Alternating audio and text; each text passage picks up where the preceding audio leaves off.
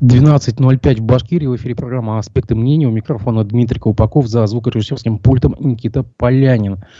Сегодняшний наш гость, кандидат исторических наук, зав. кафедры истории России, историографии источниковедения, источниковедения Института истории государственного управления Уфимского университета науки и технологий, исполняющий обязанности председателя Общественной палаты республики, руководитель регионального отделения Российского военно-исторического общества Рамиль Рахимов. Добрый день, Рамиль Насибович. Добрый день. Свои комментарии вопросы вы можете оставлять в чате трансляции в YouTube, Одноклассников, ВКонтакте. Записи программы также выкладываются на всех подкаст-платформах. Расшифровки нашей беседы будут выложены на сайте Аспект Медиа, в телеграм-канале Аспекты. А, Рамиль Сибович, давайте мы а, а, оттолкнемся от э, ну, новости, наверное, понедельника или вторника, когда Ради Хабиров сообщил, что решено поставить памятник Муртазе Рахимову около э, здания Курутая на улице Заки Валиди. То есть мы понимаем, что это не тот, э, не тот Курутай, который э, где заседают, это Курутай, где э, дом, э, дом, дом заседаний, да, где Баксу находится. А где там можно поставить памятник, на ваш взгляд? Ну, тот э, вариант, где уже, ну, в том здании, здании где заседает Курултай, это, да, Академия госслужбы еще с другой стороны находится, и наша общественная палата, кстати, тоже там же, там стоит уже установлен памятник э, Салавату Юлаеву. Да, вот поэтому я и говорю, место-то ведь занято уже. Ну, здесь есть э, вариант, конечно, памятник. У нас еще есть э, здание Курултая, которое находится тоже на Заки Валиди, ну, прямо напротив бывшего э, Значит, да, ну, за... это, это где аппарат, где а, проходят э, профильные комитеты, как бы, но да, это же так, да, такое да, место, да. там поставить-то негде. А если речь идет вот именно о доме заседаний, то там либо со стороны парковки, либо со стороны э, парадного входа. Я ну, вероятно, может быть, со стороны парадного входа. Я вот э, конкретно еще не смотрел. Здесь, наверное, для того, чтобы вообще судить об этом, необходимо видеть, ну, поскольку я очень часто бывал в экспертных комиссиях, вот, связанных с памятниками, Э, две вещи обязательные. Э, сам макет памятника, э, выполненный из глины, там, пластилина или еще чего-то, значит, в небольшую величину вместе с постаментом. И, собственно говоря, архитектор делает привязку к местности, так называемый такой фоновый большой планшет, на котором памятник поставлен в масштабе люди вокруг, здания. И вот как и мы можем видеть, вписывается он в окружающую среду или не вписывается. Это большая работа архитекторов, тех, кто будет работать. Но для того, чтобы работать, нужно сначала иметь макет памятника, чтобы представлять, что где будет.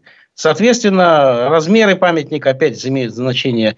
Поэтому сейчас есть такое предположение, но после того, как скульптор предложит свой вариант памятника, если он будет утвержден, э, принят, э, так сказать, комиссией, то, соответственно, и будет принята привязка к местности, и тогда будет выбор местности. Я могу сказать по своему опыту, очень часто иногда варианты установки памятника менялись, потому что ну, не смотрится на этом месте, или не так он, или нет. Будем ждать. Это, это уже техническая сторона, которая связана с работой скульптора и архитектора. А вы лично каким себя видите памятник? Ну, вот Салат Щербаков уже обрисовал там 3 метра, там реалистичность фи- фигуры. А вы, на ваш взгляд, каким он должен быть? Учитывая то, что Архивов, в принципе, был, был очень скромный человек. Ну, вообще, по идее, он был скромный. Ну, в целом, да. Муртаза Кубайдулович был человек, не большой любитель каких-то таких экстравагантных э, вещей. Он был достаточно такой скромный и вполне э, да, довольный тем, что есть, и здесь никто не может упрекнуть его в каких-то излишествах или в каких-то вещах, но памятник должен олицетворять в первую очередь, конечно, человека, его целеустремленность. Э, Муртаза Губайдулович э, многие годы возглавлял республику в очень непростое время, принимались решения, которые были, так сказать, на пользу республику и ее населению – были проблемы, связанные с взаимоотношениями с центром. Ну, очень много чего было там такого, что э, об этом уже будут разбирать историки через какое-то время. Но на самом деле он пытался все-таки работать на республику. Э, если уж так вот по-честному, ну, может, где-то и были ошибки, какие-то вещи. Это человек, э, человеку свойственно ошибаться. Но это делалось не для себя, не для каких-то вот непонятных целей, это делалось для республики. Он это все объяснял, э, ну, старался э, быть с людьми. Вот эта открытость его, то, что он ездил по республике, жил делами республики. И даже когда он уже был, ведь последние годы ну, на заслуженном отдыхе, он, он же республику не покинул, он был всегда с ней, и он остался с ней. Это очень достойно уважения, и поэтому нужен человек, который будет, образ, вернее, Рахимова, человека, который был связан с нами, с нашей республикой. Вот как уже э, Салават Александрович передаст эту идею основную, это уже дело художника. Там я не, не совсем пока могу сказать, что будет. Скажите, а хоть в одной национальной республике России э, первому президенту есть памятник? Ну вот, насколько я знаю, э, нет. Э, таких пока что нет. Но дело в том, что в национальных республиках такая очень была ситуация, что руководители очень часто менялись. Не все справлялись с той очень насыщенной работой, которая была, и изменявшимися э, пунктирами жизни, понимаете, там все менялось. И надо было быть и хорошим хозяйственником, и хорошим политиком, и просто по-человечески понимать, что происходит. Поэтому из таких тяжеловесов я э, хочу отметить, не ко всякие прощания с политическими деятелями, государственными деятелями приезжает первое лицо э, страны, тем более людьми, человеком, который уже давно не у власти, а находится в заслуженном отдыхе. Э, долгие годы у нас такими, эм, если брать региональных тяжеловесов, это были Лужков, это был Шаймиев, разумеется, и Рахимов.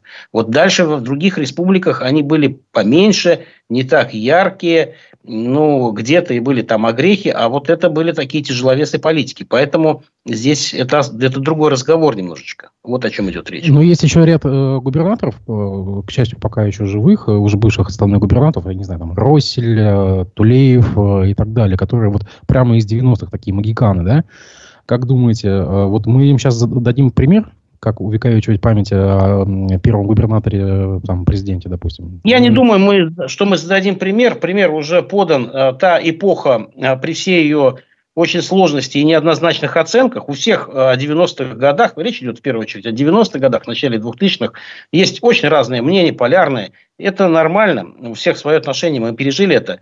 Но памятник Ельцину стоит, э, ну, можно сказать, что Ельцин и первый президент, но он просто политический деятель, и стоит он э, в любом случае есть. Э, поднимаются вопросы о памятнике Жириновскому, Тут противоречивое есть рассуждение, но, так сказать, это политики.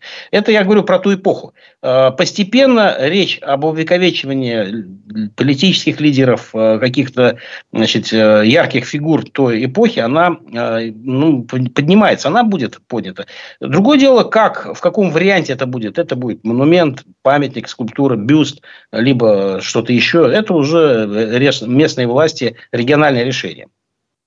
Коммунисты обратились к Хабирову с предложением основать в, в, на территории Парка Победы в Черниковке аллею глав регионов. Ну, то есть там, видимо, и советских лидеров, и нынешних, и, видимо, дореволюционных. Да. Типа, кому будут лежать цветы, значит, тот и остался в народной памяти. Как вы вот к этому относитесь?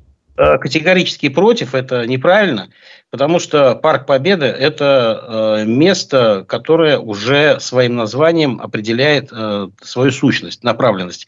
Это парк, посвященный памяти победе, в первую очередь, Великой Отечественной войне.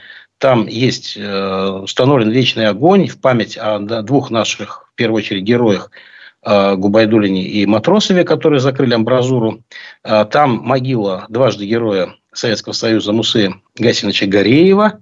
А, там мемориал труженикам тыла, там мемориалы, э, посвященные флоту, пограничникам и так далее, и так далее. Там достаточно много вещей, э, десантникам, э, связанных с военными действиями, с войной, с победой, с тылом. То есть, это тематическая такая мемориальная площадка Уфы, некая такая память, это комплекс, э, связанный вот с этой направленностью.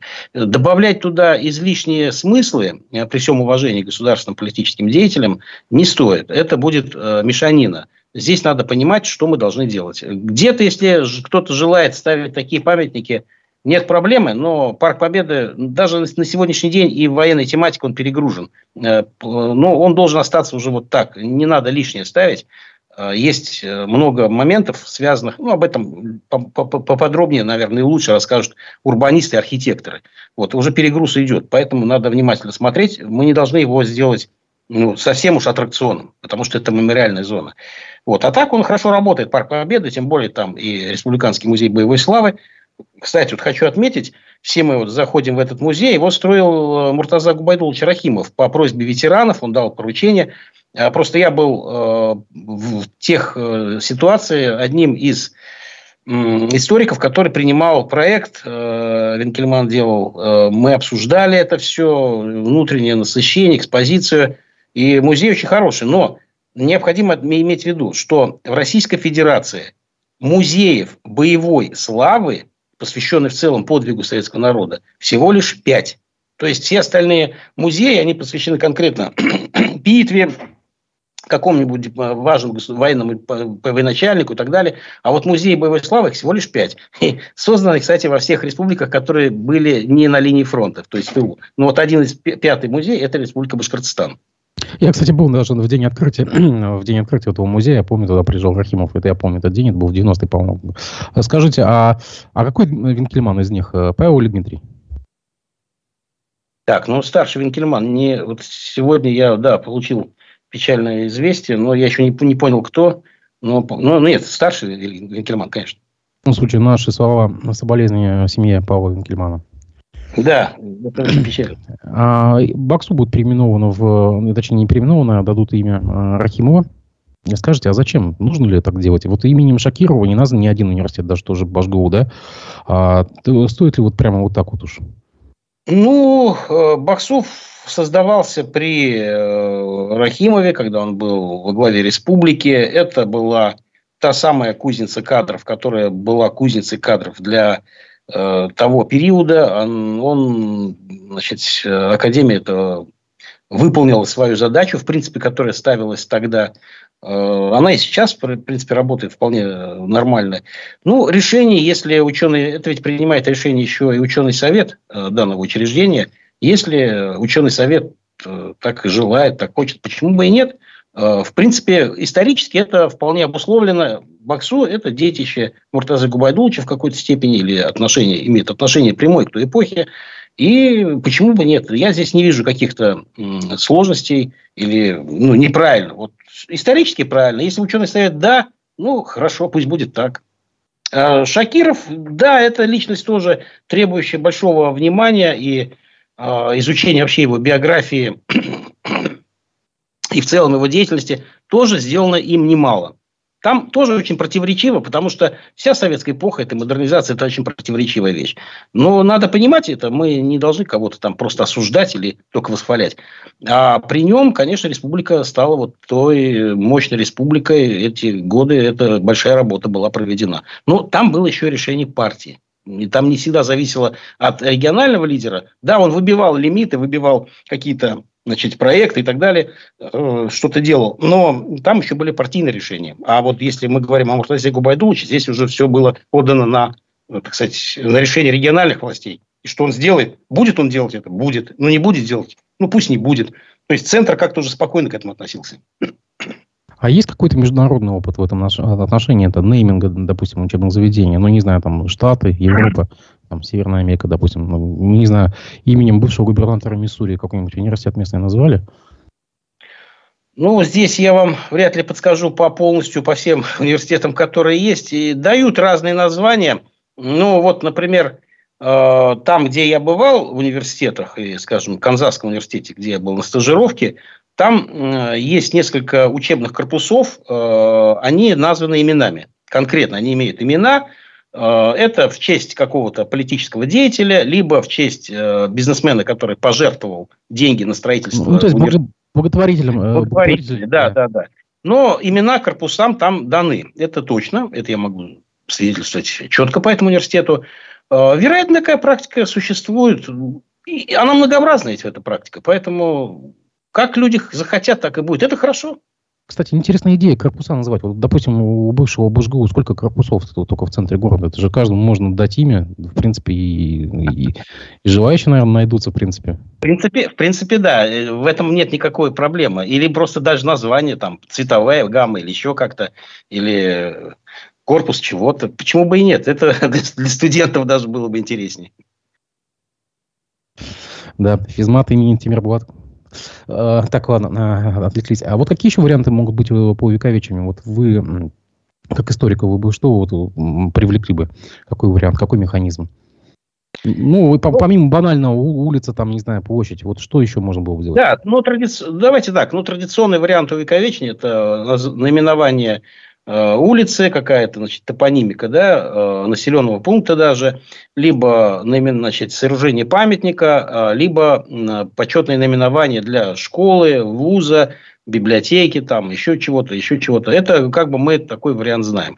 Но, э, в принципе, вот э, я бы считал, и, кстати, ну, было такое предложение от нашей общественной палаты, это в какой-то степени мое, э, ну, например, стипендии. Стипендии для молодых ученых или там как угодно имени вот, данного героя, как, кому мы хотим увековечить.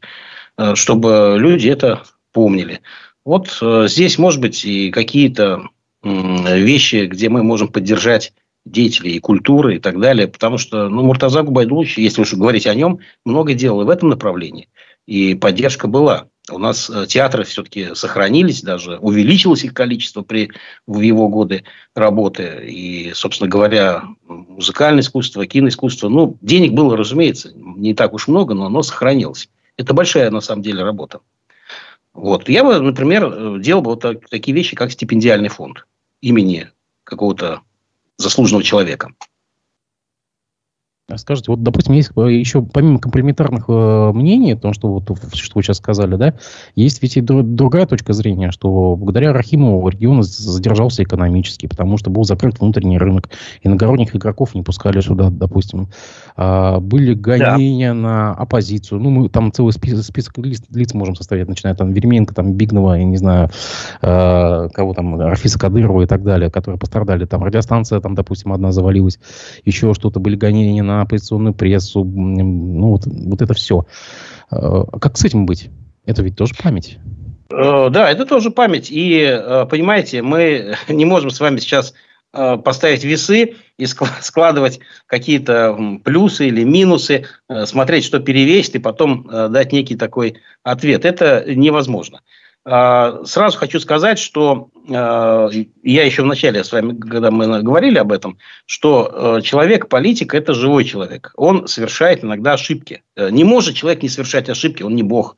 И э, другое дело, что он извлекает урок из них или какие-то другие делает варианты. Э, но это нормально. И политики у нас ну, люди не святые. Это люди, которые работают с людьми, с э, экономикой, с политикой, с внешним давлением, которое тоже есть, с теми обстоятельствами, в которых мы находимся, выгодных или невыгодных. Ну, там много надо каких вещей, о каких вещах думать и принимать какое-то решение. Иногда очень нехорошее решение. Иногда решение, которое ты сам не хочешь, но, например, силовой блок требует, и силовому блоку ты ничего не можешь ответить, потому что ну, там есть какие-то свои соображения. Поэтому все эти вещи, о которых вы перечисляете, они, конечно, никто их не забывает и не говорит говорит, что нет, этого не было. Были разные ситуации. Но мы сейчас отдаем дань человеку, который все-таки был честен по отношению к себе и к республике. Вот речь идет об этом. Все остальное, что было и как оно было, сейчас никто не даст ответ. И писать историю уважаемого Муртазы Губайдуловича сейчас, ну, преждевременно, она будет э, у нас сформирована лишь на воспоминаниях людей, современников, кто его видел, кто его, так сказать, знал или еще что-то, какие-то детали, может быть, будут. Но это будет субъективное мнение. А, отрицательное или положительное, неважно. И еще будут какие-то общие представления, ну, вот так, вот так, вот так. А все остальное мы об этой эпохе сможем узнать, ну, не мы, а наши уже, скорее всего, внуки – потому что документы рассекречиваются, там есть срок давности, и где-то мы, они узнают чуть позднее. Вот тогда историки что-то расскажут ну, более, кстати, как вот интерпретация такая будет, э, используя, может, и наши мемуары, и представления, и далее будет вот какой-то рассказ. Ну, так большой видится на расстоянии. Сейчас мы по объективным причинам мы субъектив... во-первых, у нас субъективный взгляд на прошедшее, у всех свои 90-е годы и начало 2000-х, у всех свои переживания. Это понятно. Во-вторых, мы не знаем всех документов, подоплеку всех событий. Почему именно так? Это легко сказать, вот он захотел и там что-то сделал. Но на самом деле, возможно, что-то было совсем другое. Были какие-то документы, требовал кто-то из э, центра, либо наоборот что-то надо было. Сложно. Сложно. Поэтому нет такой оценки исторической, которой мы сейчас бы могли что-то сказать или объяснить. Э, наша сейчас память – это помнить, зафиксировать нашу Э, так сказать, рефлексию об этих временах, об этих, об этих событиях, сохранить эту память, ну и воздать должное человеку. Исторически, вы заговорили об архивах. Я просто знаю, тут вспомнил, что Башкирский обхо... А, архив э, ревизионной комиссии Башкирского обкома э, раскрывается, по-моему, год за год, насколько я помню, да? То есть э, там сейчас... Да, ну, архив работает, 7, да. 7, насколько я помню, там сейчас 78 или 79 год раскрывается. И то не всем, туда еще нужно попасть как-то.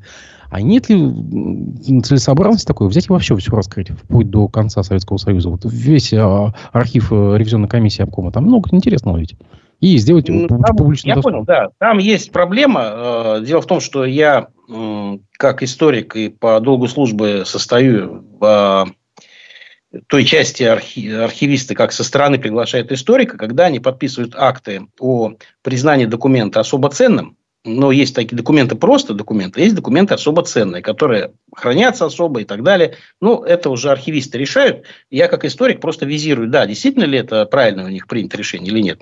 И второе, при рассекречивании, что можно рассекречивать, что нельзя.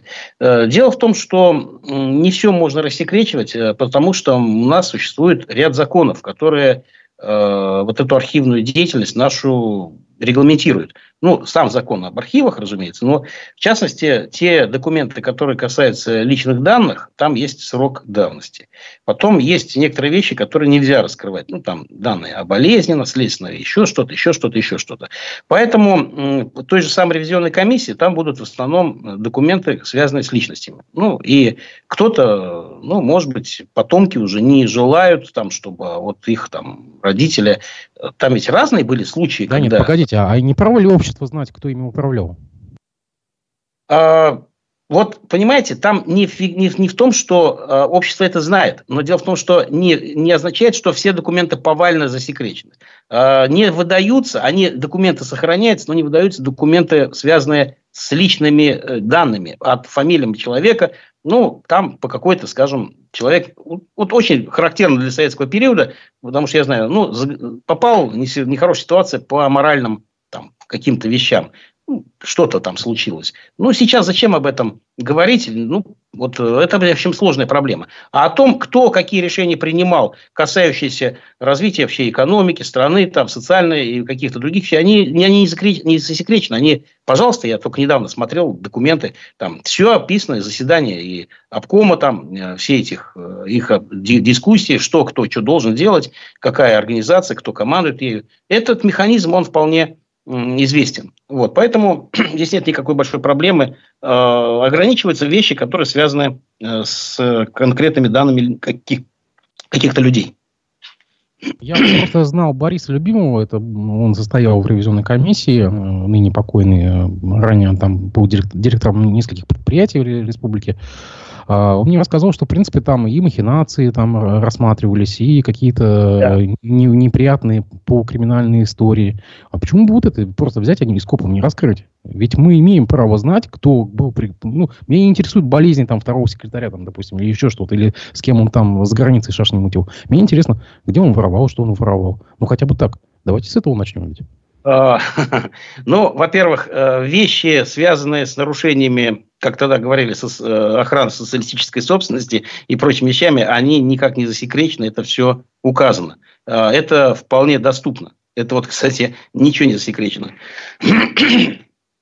Я вам просто хочу сказать, что как раз у меня э, скоро будет обсуждаться аспирант нашей кафедры, который работает по эпохе Хрущева. И вот он как раз, у него тема его диссертационного исследования посвящена вот этой, ну, условно говоря, теневой экономике, как она вот существовала в те, значит, 60-е годы. Ну, пока вот такая БСС, тема. БССР или вообще СССР?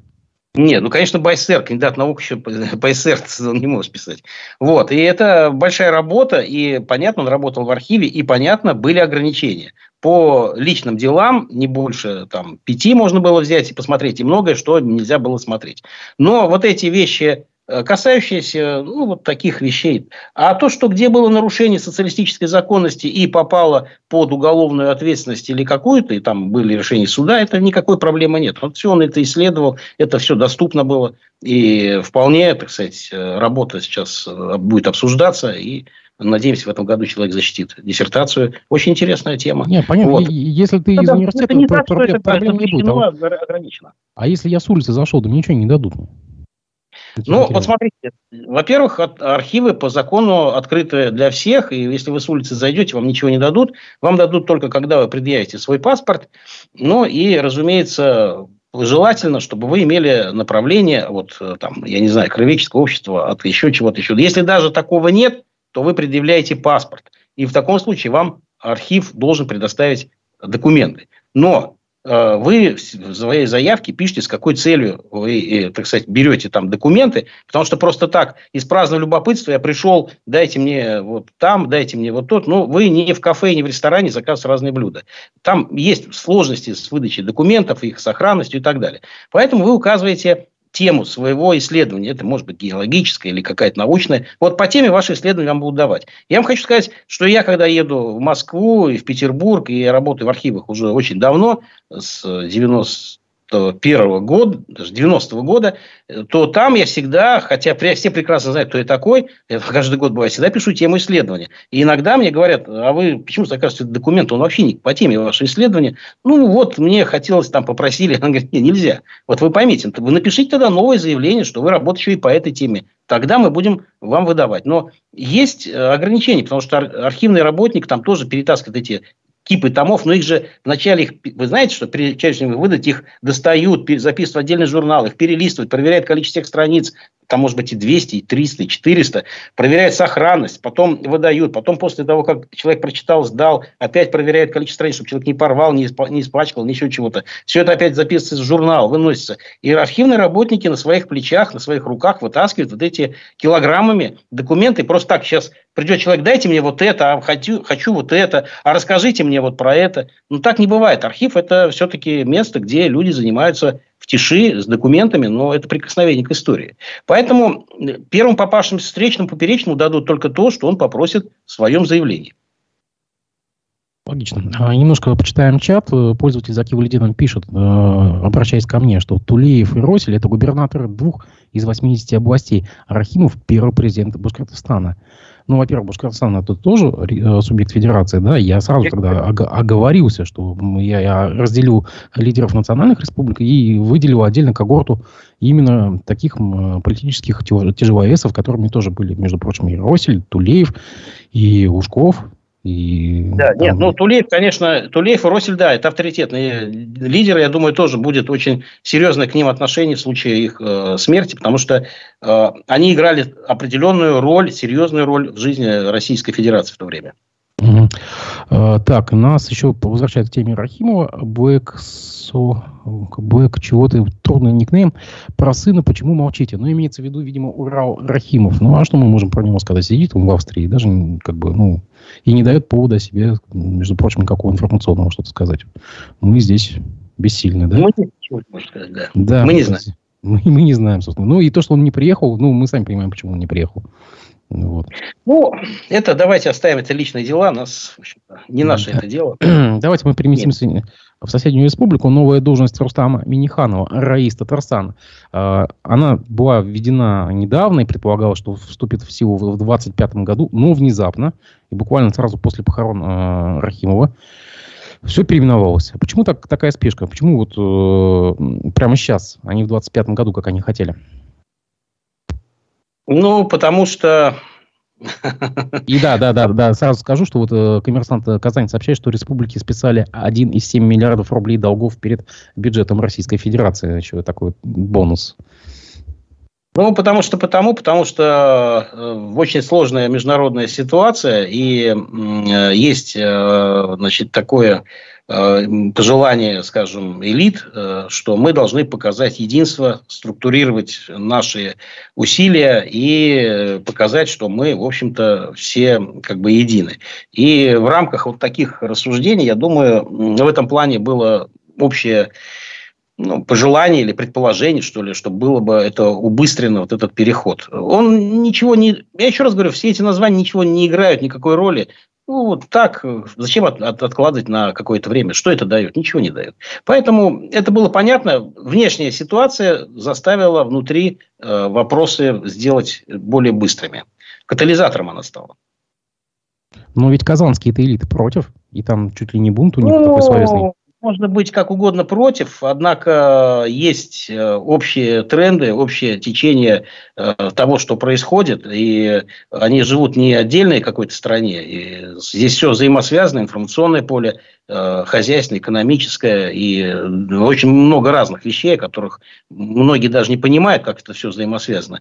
Поэтому есть определенные, я так понимаю, ну, уступки. Э, кто-то, выходцы из элит, э, начнут продвигаться в Москве. Мы знаем, как Казань вполне успешно продвигается по министерством. Поэтому разного рода договоренности имеют смысл. Это политика, э, так сказать, из всего, что есть, сделать возможное.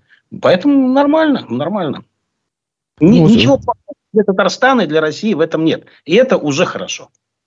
А не заявка ли это на такой местный, такой локальный сепаратизм? Ну, вот э, не глава же, Раис, правитель. Ну, мы с вами 30 декабря обсуждали эту тему, этимиологию КСО, кстати. Да. А, ну, не, не намек ли это, что мы такие здесь обособленные, переобособленные такие? Нет, это не намек. Дело в том, что надо понимать, что Россия, она очень сложно создавалась. Это империя, которую начал создавать когда-то Иван III, по большому счету. Она э, на евразийском пространстве, и в ней очень много разных народов. И очень хорошо, что сразу же стала все-таки конфессиональная э, такая свобода. Не стали всех насильно там крестить, как испанцы э, пытались это делать в Южной Америке. Да?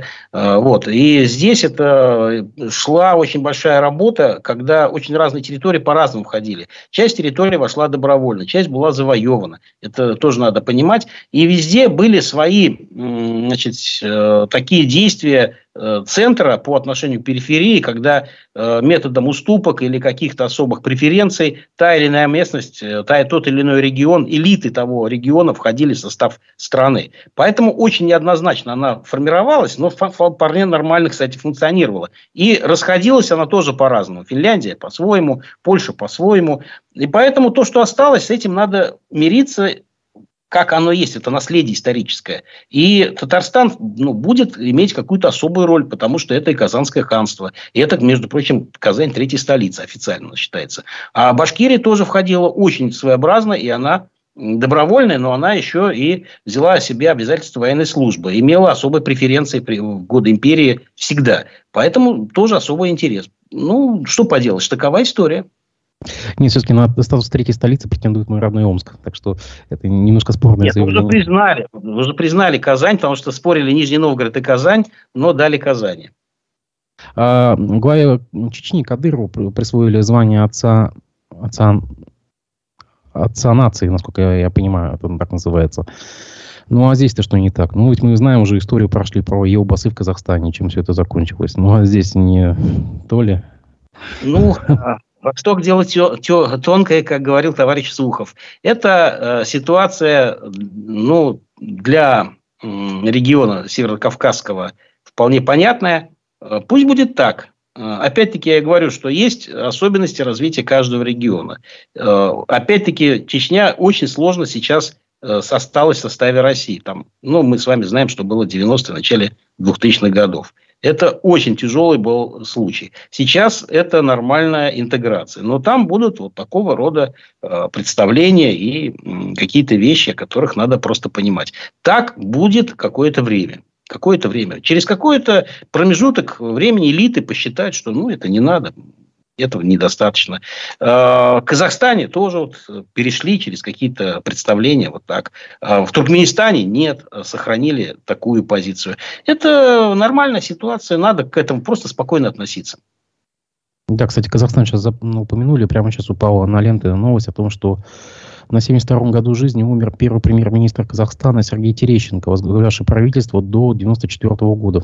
Ну, сложное время относительно. Вот, то есть там местный свой такой тяжеловес политический. Ну что же, э, наше соболезнование. Немножко об СВО поговорим, точнее о, об истории. В учебник истории для школ э, входит э, раздел про СВО. Войдет. Войдет, да. Как э, ваше отношение к этому, собственно говоря, как вы к этому относитесь? Нужно ли это делать вот прямо вот отдельным разделом? Или все-таки уроков, э, разговоров важным уже не хватает? А, ну, раздел входит. Почему? Потому что это уже школьная программа. Разговоры о важном и вся внеклассная работа – это внеклассная работа. А то, что вошло в программу, это должно войти в ЕГЭ, и э, это то, с чего спрашивают. То есть, ставится оценка. Соответственно, предполагается, что молодой человек, э, она, он, парень, девушка, заканчивая школу, должны внятно объяснить, почему э, мы были вынуждены начать специальную военную операцию, что к этому привело и какое у нас отношение к той ситуации, в которой мы находимся, и э, как мы относимся. Мы относимся к нашим героям, конечно же, как героям. Мы понимаем, почему это произошло, но молодые люди тоже должны давать внятный ответ э, себе, в первую очередь, самим себе. То есть, им должно быть это понятно, почему так. Да, очень тяжело и трагично гибнут люди, наши люди. Вот что самое страшное. Э, гибнет и население мирное. Ну, так, так вот мы вынуждены пока что Э, быть, потому что иначе было бы еще хуже. Вот это должно быть объяснено, и выпускник э, должен это знать. Причем это может быть вопрос ЕГЭ. То есть от этого зависит баллы. Он должен это знать, или он должен это принимать на веру и разделять это мне? Или он может быть на альтернативных позициях быть?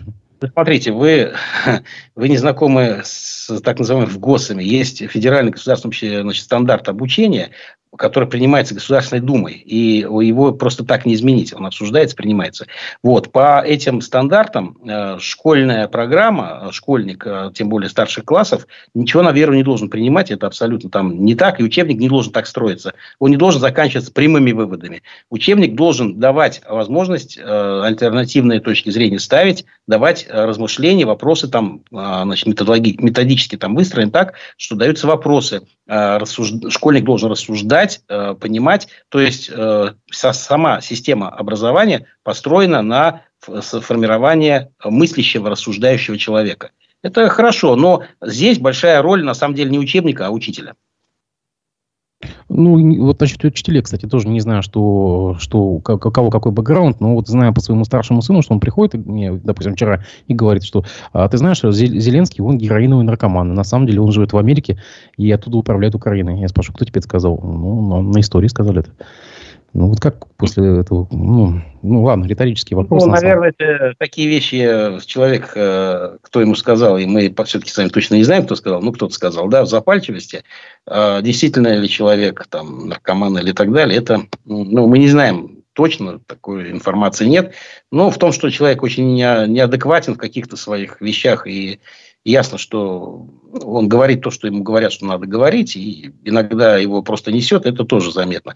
Поэтому, может быть, кто-то посчитал, что этот человек ненормален. Но э, надо понимать, что там Зеленский не самый главный человек, это некий такой ну, образ говорящего э, товарища. Причем там понятно, по какому поводу и зачем. Вот. Все, все о страданиях, и тут и, и дайте нам танки, дайте нам самолеты, ракеты, пушки и прочее. Вот. На самом деле, э, там нет внятного с ним ответа, и говорить с ним не о чем. То есть, он не внятен как политик. Вот. Хочешь заниматься политикой, будь политиком. Он не политик, э, но он очень удобен для тех, кому он удобен. Вот это одна проблема. Но другое дело, что мы иногда да, в какой-то в горячности, может быть, такой лишний говорим, э, недоказуемо, и дети воспринимают это. Это не, не совсем, наверное, верно. Не надо так говорить. А, близится годовщина СВО. С какими итогами мы к ним подходим? Все ли по плану, на самом деле, на ваш взгляд? А, ну, все ли по плану или не по плану, планы мы узнаем, вернее, узнают наши внуки, когда будут рассекречены документы, когда будет все ясно. Мы с вами сейчас являемся свидетелями этих э, грандиозных событий изменения мировой политики, в том числе и этих всех вопросов, которые связаны с СВО. И э, ну, мы по-своему реагируем, как люди, как э, граждане своей страны. Соответственно, ну, симпатии наши мы проявляем, показываем. Но а, да, годовщина. Какой план? Мы до конца не знаем. И план будет когда-то понятен. Получалось ли, не получалось ли. Но в том, что идет э, нормальная работа военных, что сейчас э, мобилизованные заканчивают подготовку и будут готовы значит, на линии соприкосновения, и многие уже там находятся, э, принимать участие в этой операции. И то, что ну, пополняется запас там значит, боеприпасов, всего, что необходимо. Страна заботится о наших людях. И о том, что мы начинаем восстанавливать этот э, регион как можем и помогаем ему, это уже хорошо. То есть итог, страна живет э, интересами вот, э, части нашей страны. Теперь после референдума же это уже наша Россия. Мы переживаем за них, мы восстанавливать начинаем, помогаем. Это очень будет долгий процесс, но годовщина, ну, как нормальная годовщина. Со всеми сложностями и с неудачами. А не бывает, когда, идет э, боевые, когда идут боевые действия, все одна победа. Бывают победы, поражения, победы, поражения. Главное – итог. Итог пока что, ближе к итогу мы видим, что мы нормально находимся, экономика нормально, э, армия в хорошем состоянии и э, скорее как бы можно быстрее завершится эта операция. И похоже, что она идет ну, к завершению логическому. А, судя по инсайдам, 22 числа Путин выступит с запоздалым э, посланием к Федеральному собранию. На ваш взгляд, какие будут тезисы вложены туда? Вот то, что вы сейчас сказали, вот эти вот все э, победы, победы, поражения, там, не знаю, успехи в экономике и так далее. Или что-то новое? Или, может быть, вторая волна мобилизации будет объявлена? Или война в Украине будет объявлена? Или, не знаю, еще что-то, какие-то угрозы? На ваш взгляд, с чем он будет выступать? Но с чем он будет выступать, я не, не могу гадать. Это гадание на кофейной гуще, это бессмысленно. Что готовят э, там, аппарат и какие вообще тезисы он наметил. Ну, мы услышим это 22-го. Э, я вам просто хочу сказать, что когда люди рассуждают о волнах мобилизации, это не, ну, нет такого, нет таких волн.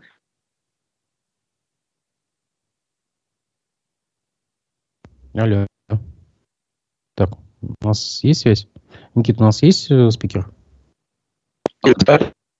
Так, так, так, так, так, так, что-то произошло. Что-то... А у вас, видимо, звонок был входящий, я, я так понял, да? Да, да угу. сейчас слышно, да? Да, да, да, все нормально. Вот, она э, может идти перманентно, это не имеет никакого значения, нет каких-то волн. Э, люди вот э, придумали после ковида, волна ковида, волна ковида. Это нет такого. Она объявлена один раз, потом когда-то будет объявлен указ о демобилизации. Точно так же было в 41-м и 40 пятом. Вот. А то, что будет э, ну, какая-то объявлена война Украине, вряд ли. Мы в реальности уже много раз наше руководство страны говорит, что это прокси-война, мы муч, мучается народ и погибает не за просто так вот, из-за и глупости вот их элит э, в этой войне, а воюем мы против Запада. Если бы Запад прекратил поставки вооружения, то давно были бы нормальные договоренности о том, что Украина не в НАТО, что Украина не э, будет агрессивно настроена против нас, что э, российско, русскоговорящие люди не будут объявлены вне закона, и, соответственно, она остается уже в тех границах, в которых она к сожалению, вот так. Не знаешь историю, узнаешь географию. Вот и все. Потому что русскоязычное население мы должны защищать. Вот такая будет ситуация. Давно бы мы к этому пришли бы, и в марте прошлого года к этому уже подходили. Но коллеги Запада Украины решили, что мы можем силой оружия эту ситуацию изменить. Не получится, это, бес, это бессмысленно. Никакую войну Украине объявлять никто не будет. Ну, немножко об географии, об истории. На этой неделе произошло просто невероятное событие планетарного масштаба, о котором просто даже нельзя можно было подумать. В понедельник землетрясение в Турции и в, э, в Сирии, почти 20 тысяч погибших на данный момент. Кто бы мог подумать, что литосферная плита, на которой находится Турция, просто подвинется на 3 метра вперед. Э, и с колоссальными разрушениями. Э, я вас, как историка, хочу спросить вот о чем. Разрушено гигантское количество исторических э, объектов, объектов ЮНЕСКО. Э, старые крепости времен там, Османской империи, еще какие-то мечети и так далее. Есть ли смысл все это потом восстанавливать? Или новоделы делать, или как бы просто, ну, ну разрушено и разрушено? Там, смотрите, э, ситуация такова, что вначале нужна экспертиза, что сейчас это из себя представляет. Если это возможно восстановить, то имеет смысл восстановить. Но в каком варианте? Если это задействовано в, тур, в тур-индустрии, либо это действительно часть городской застройки, какая-то, ну, элементарно очень важное с культурным отношением, историческим отношением э, значит, э, архитектурное сооружение, туда его надо восстанавливать. Если есть возможность, ну и так далее. Если же оно практически полностью уничтожено, здесь вариант опять-таки, строить ли новодел, макет или не строить. Почему? Потому что если туриндустрия этого желает, то да. Если это не очень, то сил пока тратить Турция на это не будет. Потому что надо восстанавливать, ну, в первую очередь, жилой фонд. Там люди пострадали, Э, разрушено много э, жилого фонда. Это больше всего важнее для людей. Э, дальше они будут строить офисные здания и гостиницы, которые тоже нужны. Турция живет на туризме, это понятно. И вот эта вещь. А вещь о культурных значит, объектах, там будет, я так понимаю, очень долго рассуждение комиссии и с приглашением иностранных специалистов и ЮНЕСКО, нужно это или не нужно, можно это или нельзя. Опять-таки, сама технология восстановления, там восстановление, реставрация. А как это возможно? Современные технологии, конечно, очень интересные и позволяют сделать многое, чего мы лет 20 э, назад бы даже не задумались, что неужели так можно. Сейчас можно. Технологии позволяют. Но это стоит денег. Опять-таки, э, кто будет помогать? Если это будет помогать ЮНЕСКО и как-то по другому варианте что-то, это да. Если у Турции ведь тоже она, ну, она богатая страна, но не слишком уж богатая, чтобы истратить деньги на такие вещи. Историческую ценность архитектуры представляет не просто восстановление бригадой там каменщиков, а бригады каменщиков, специалистов по реставрации. То есть там должно быть все соответственно – не очень простая вещь. Поэтому я не знаю, как будет. Там будет по каждому объекту решение отдельной комиссии. Ну, мы знаем, допустим, объект ЮНЕСКО, это Казанский Кремль, где э, есть новострой Кул-Шариф, да, и я вот своими ушами слышал, что многие туристы, они реально думают, что Кул-Шариф там стоит чуть ли не со времен постройки самого Кремля. Просто он отреставрирован. Вот вам пример того, как новодел просто вписался идеально и чуть ли не, не стал, не вписался в ткань самого объекта. Я вам скажу более смешную вещь. Когда я призывался в армию, я служил в Германии, но нас сначала отвезли в Казань, и мы пять дней жили в Казанском Кремле. Э, там воинская часть была. И вот старинные казармы э, Юнкерского училища, где сейчас Эрмитаж, там музыки, да, да, да, да. Да, да, это были казармы. Я там жил несколько дней, а потом на, мы самолетом улетели в Германию. А вот там, где стоит Кул-Шариф, она стоит на месте э, солдатской бани. И вот там была баня, вот за этим плацем, и мы там мылись, одели вот форму солдатскую, э, значит, портянки, там, в общем, ну, впервые намотали на ноги сапоги. И вот это была солдатская баня. Вот ее снесли, вот на этом месте стоит сейчас Кульшариф. Так что, да, так интересно. Но нет, это, конечно, новодел. Это тысячелетие Казани строился.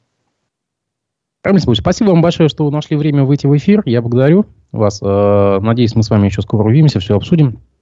Вот. Э, спасибо. Спасибо большое нашей аудитории. Всего доброго. До свидания. До свидания.